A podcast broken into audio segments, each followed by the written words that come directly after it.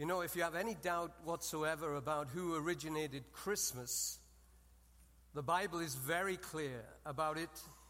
In Galatians chapter 4 and verse 4, it says, When the fullness of time came, God sent forth his Son, born of a woman. And you know, God, in sending his Son, his plan cut right across what human nature would have expected it cut across popular thinking, uh, and much in the way that it would have if it had happened right now.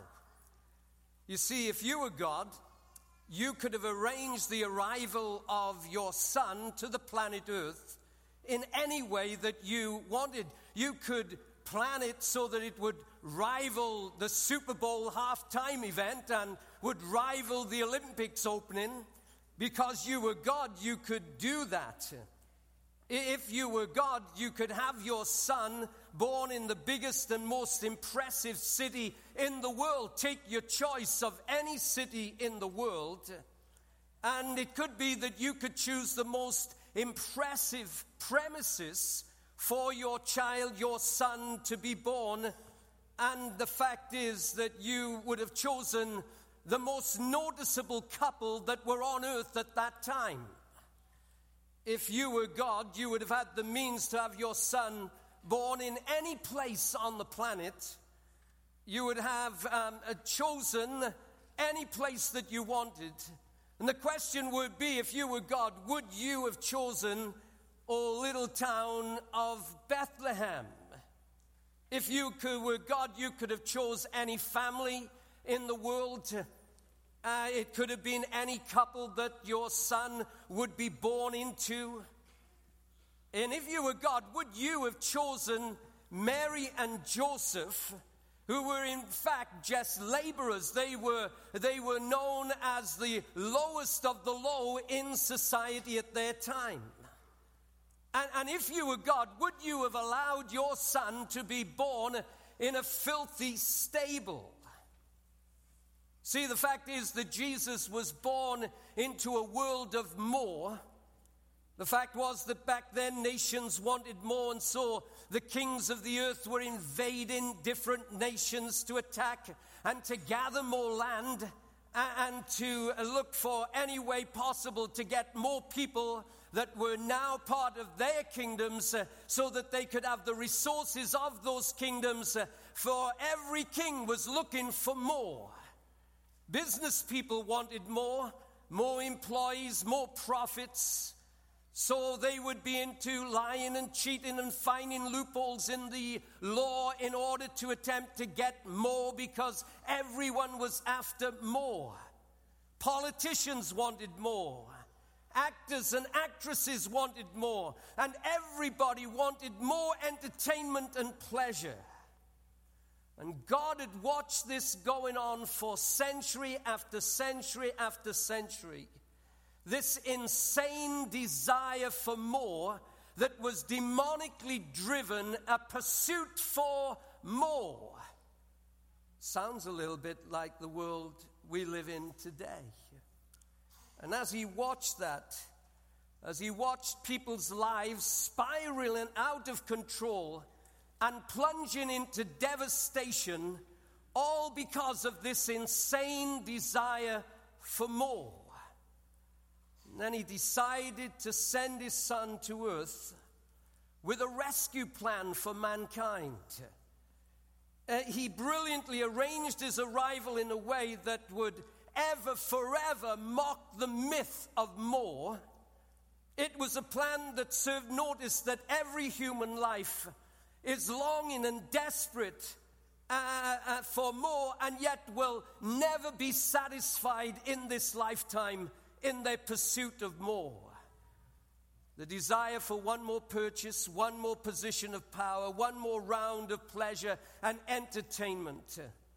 And in the way that God operated, in the way that God sent Jesus to earth, He was saying, Watch how my sons arrives on your planet and you maybe will discover that less is more. So he chose Bethlehem over Rome, and he chose a barn, a barn over a palace. and he chose laborers over royalty. And each Christmas, as we look at the Nativity, we're forced to ask the question are we being sucked into this insane attraction for more? Because we always find that more outpromises itself and underdelivers itself and leaves us feeling empty and feeling that we have been chasing dreams that never come to pass.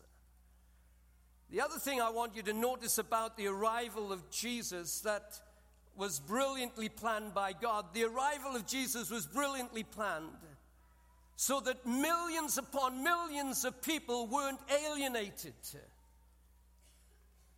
He would know as he looked over humankind back then, as he looked down on the planet Earth, that it was back then as it is right now that billions on the planet live on next to nothing. Today, two billion people on our planet live on less than $2 a day. In our country right now, 47 million need assistance for, of food stamps to survive and to keep food coming on the table. In ancient times, as in our times, staggering amounts of people were poor. People ask why Riverside stays in the city. One of the city politicians asked me that. Why aren't you out in the suburbs? And I said, Because Jesus sent us to the poor and the broken and the destitute, and we want to be right in the middle of where they are. You see, you see, back then in the day when Jesus was born, the last thing, the last thing that poor people needed to see was a baby arrival reeking of excess and waste. God wanted people to know that no one was alienated and no one was excluded. I've got to give you one more reason why God chose this humble way for his son to be born in Bethlehem. You see, friends, tonight, on this Christmas Eve, God wants no one confused about the reason that he was sending his son to earth. He wanted people totally convinced that his plan was that Jesus was come to earth, was coming to earth with a rescue mission. He was on a rescue mission to rescue people whose personal lives were sinking, he was on a rescue mission to come to people, the poor, the broken, the rich, and, and the, those in royalty, whoever they are. No one was alienated. He was coming with a rescue plan for the whole of mankind. See, there are a lot of things that causes people's lives to sink. Sometimes it's ambition and greed, and sometimes it's hatred and unforgiveness that people carry. Sometimes it's anger and envy. And then other times it's just fear and despair. Life just crowds in with uh, fear and despair. And then there are those who are sinking in shame and hopelessness, uh, a sense that their past has been so bad uh, that they feel hopeless with regard to the future. So let me ask you tonight is there anyone here that feels that maybe your ship is sinking this Christmas? That it is that Christmas has lost its flair to you, Christmas has lost its dazzle. That it is that what life has done to you, what has happened in your home, in your family, in your work life, whatever has happened, has caused you to feel your ship is sinking. You know, recently over Thanksgiving, uh, my two brothers came to visit with their wives from the UK, and they were with us over Thanksgiving. And uh, the three kings were together again. And um, one morning we decided that we would go down to the Riverside Museum and go around the Titanic exhibition. And um, that massive ship that sunk just over a century ago, this huge ship, that was said to be unsinkable actually sank in icy waters and 1,500 people lost their lives. I want to tell you, if you've not been to that exhibition, it's worth going. It was an intriguing morning as we relived some of the terrible of the things of that night when that great ship went down in the icy waters.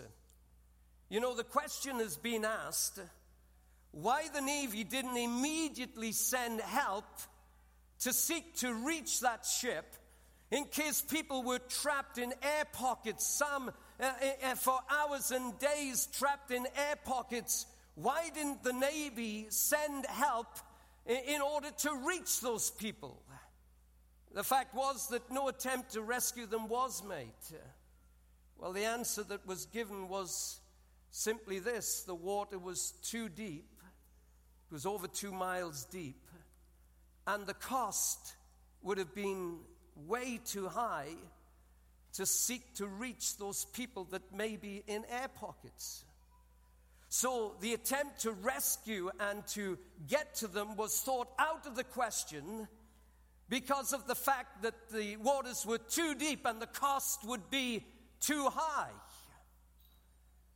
You know, as I reflected on that as I lay in bed that night, I thank God that every seven days or so from this platform, I, get the chance to tell anyone who will listen that there is no depth too deep that you have sunk to, and no price too high for God to pay to both see you in your sin and reach down and rescue you. I get this awesome privilege to tell you that that first Christmas, the reason that Jesus came was because he wanted to reach you in your sin and rescue you from a fate that's worse than death, to rescue you from sin and hell, and to bring you back into his family. I thank God that night that I have the chance to say to people that God sent Jesus to rescue you and to raise you up and set you on a new track that will change your life forever and forever and forever, that will change your life on earth and will guarantee you eternal life in heaven. There is no depth too deep, and there's no price too high. So, can I ask you again tonight, this Christmas Eve? when we celebrate the coming of God's rescue plan, Jesus the rescuer, is there anyone who is here who feels you're sinking this Christmas and you need a rescue? Anyone here that realizes that you're on a wrong track and you're sinking? Anyone finding that your plans are not working as you thought they were? Anyone finding that your plan is not delivering as the promise was? Anyone finding here that you're not being delivered from your shame and your embarrassment of the past? Anyone here that's sinking in the sense of hopelessness? What is life about anyway? And you are sinking in a sense of total despair and you're going down and you don't know how far, how much further you can take and go. You are just falling and falling, and you need a rescuer. I, I want to tell you something tonight that will be the greatest Christmas present you will ever receive. And it's simply this God loves you tonight. Whoever you are, wherever you're sitting, whether you're in, in uh, inside of me, you may be hiding under the balcony there, you, you may be throughout the congregation, uh, and you have a smile on your face, and everyone around you wouldn't realize. But the fact is tonight that God is coming where you are, and He is saying, I want you to know this this Christmas. I want you to get it. I want you to get it in your heart, not only in your head, but in your heart. God is saying, I love you. That is what Christmas is all about. He really does love you tonight. He sent his son on a salvage mission to earth, and he had you in mind. He was thinking about you. He was thinking about you. He knew that you would come to a place in your life where you were sinking and you had no other plan. That you would come to a place where you would be hoping that someone would reach out to you where you were and, and, pull you up and rescue you. He knew that and sent Jesus Christ that first Christmas Eve, and He sends Him again this Christmas Eve to rescue you. Now, I can hear you say, well, you know, you make it sound so simple, but how does that really happen? Well, very quickly, the Bible is very clear about how it happens. The first thing that happens is that you have to admit you're sinking. Stop pretending everything is okay. And admit to God your plan has failed for your life. Admit to God, I'm sinking. Admit to God that you've pushed Him to the very out limits of your life and You've kept him at a distance and you've not allowed him to be a part of your life. That you said to God, I can do this on my own, but now you're sinking. And you've pushed God to the outer limits of your life. And admit to God that in the past, you've resented his attempts to rescue you because God has come to you before and you've resisted him, kept him at a distance, and said, I don't need you, but you are sinking. And so the first thing that got to happen is to admit, I'm sinking. I, am going down. I have got no answers. I need a rescuer. And the second part of it, of how this rescue plan happens, is found in the book of Romans, chapter 10, and verse 13. Listen to it. Listen carefully. Whoever calls on the name of the Lord will be rescued. Whoever calls on the name of the Lord will be rescued. Hey, do me a favor right now. Pull out your cell phone. Yeah, come on, get it out. I know they tell you to put it away and turn it off. I'm telling you to take it out right now. See, if you were in some kind of desperate trouble, if it was that you were in a moment where you, you were facing stuff that you didn't know what to do, you, you would pull out your phone and you would call up someone who you felt could help you, at least give you advice and show you what to do. You would pull your phone out and, and, and you would see if they could help you and, and rescue you in the moment. You'd call them up. The Bible wants you thinking in that way with regard to your spiritual life. Keep your phones out, you're going to need them in a minute. I didn't think I was doing that bad, actually. But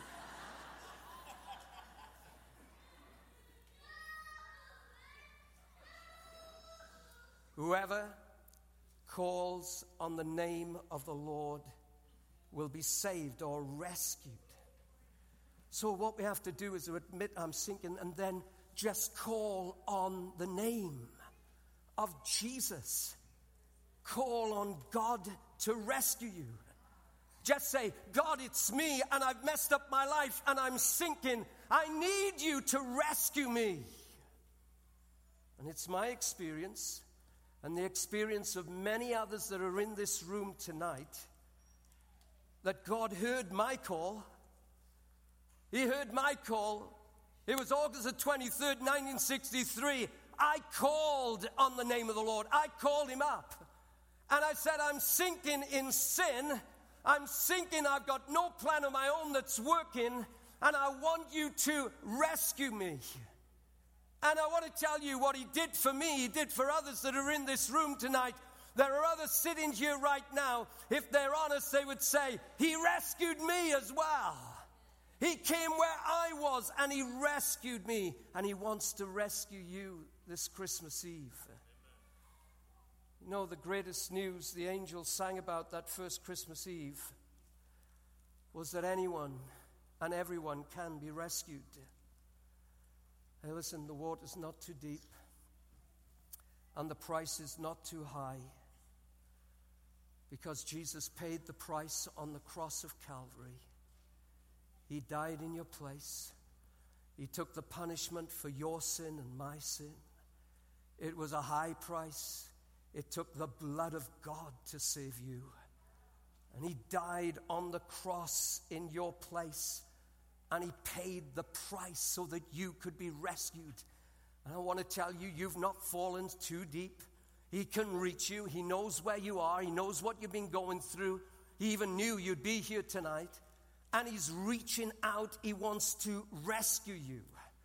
And some of you may say, well, you know, it's too good to be true. Hey, listen, we felt the same. We, we felt the same way. We felt it's too good to be true that I admit that I'm a sinner and I just call on the name of the Lord and He rescues me. Oh, we all felt it was too good to be true. But I want to tell you, I've followed Him now for over 50 years. And I want to tell you what I thought was too good to be true is absolutely true because He rescued me. And He's given me a life beyond what I could ever have expected. And so tonight, in this place, I want you to humble yourself before a great loving God. I want you to make the call to be rescued. I want you to say to God, Hey, God, I'm the woman or I'm the man, and I'm through with pushing you away. I need to be rescued this Christmas. I, I really believe it's time for you to make the call. Let me tell you a story very quickly. You know, uh, there's a guy named Adrian, he lives in the UK, and he'd gone far away from God.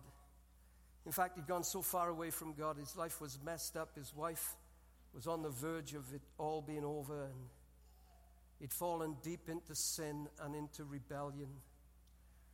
And one Christmas Eve, he made the call. He actually called me. And he asked if I would go to his house. And I went to his house, and a long story short, I led him back home to Jesus, and Jesus rescued him that night.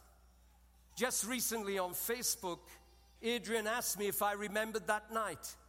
And I said to him, Yeah, it was Christmas Eve 1984, Adrian. It's 32 years ago.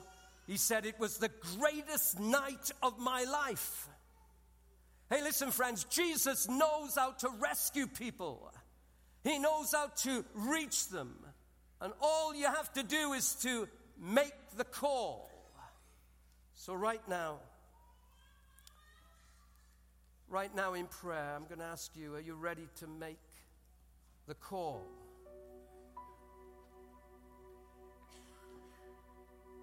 If you're ready to make that call right now, I'm going to ask that we all bow in prayer a moment. And if you say, Hey, John, this Christmas Eve, I'm ready to make the call. I want you to put your hand up. I want you to put your hand right up if you're saying, I'm ready to make the call. Yeah, God bless you. God bless you. Don't be embarrassed. Just raise your hand. I'm going to see it. Is there anyone else that says, I'm ready to make the call? I admit that I'm sinking and I'm ready to make the call. Is there anyone else? Yeah, God bless you in the corner. Anyone else? You know you're sinking. You're saying yes to Jesus. Here's what I want you to do. If you got one of these phones and you're ready to make the call, I want you to do what I'm doing. Just put your light up in the air right now so I can see. Is there anyone?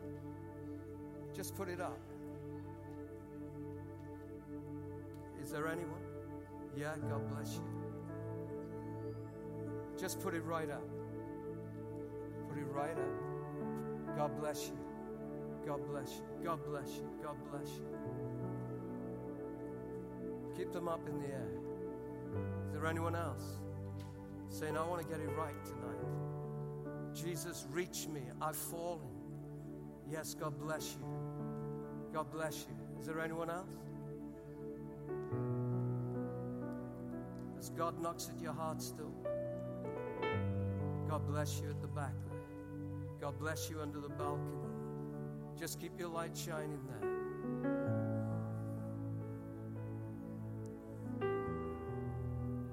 I want us all to pray right now. Want the congregation to help me with this.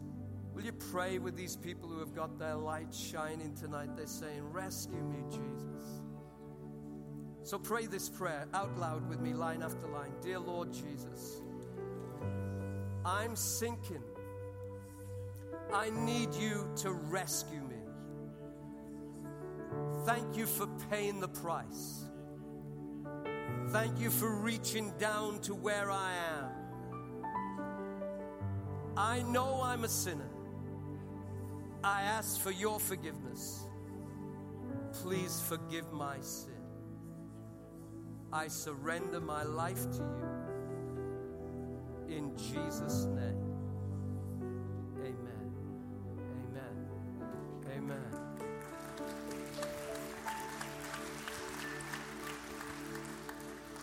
Hey, do me a favor right now. If you're a Christian here, you know Jesus, will you put your phone up with the light on right now? Can you do that? Everyone who loves Jesus, hey, put them right up. Oh, isn't that a great sight? You know Jesus is your Savior. Yeah. I, I've asked you to do that so that those who have done it for the first time tonight, when they surrendered their lives to Jesus, may know, may know that we are here and we've all had to come the same way. We've all had to admit that we were sinking in sin, and we all had to ask Jesus to rescue us. And these lights are shining tonight to tell you you've just become part of one gigantic family of God who love Jesus with all our heart, soul, mind, and strength. Hallelujah. Hey, keep them lights up. And we're gonna I'm gonna do that just again. This time, do something that's outside of your comfort zone, right? You can't clap your hands and hold your phone up but you can shout hallelujah, or you can shout yes, me, or you can shout praise the Lord, or you can shout thank you, Jesus. All right, on three. One, two, three. Hallelujah. Wonderful, wonderful. You can put your lights out for now. Keep them, keep them handy. We may pull them out again. We're nearly finished now. Here's what we're going to do now, friends, to close. You know, Jesus, just before he went back to heaven, he said, I want you to do something.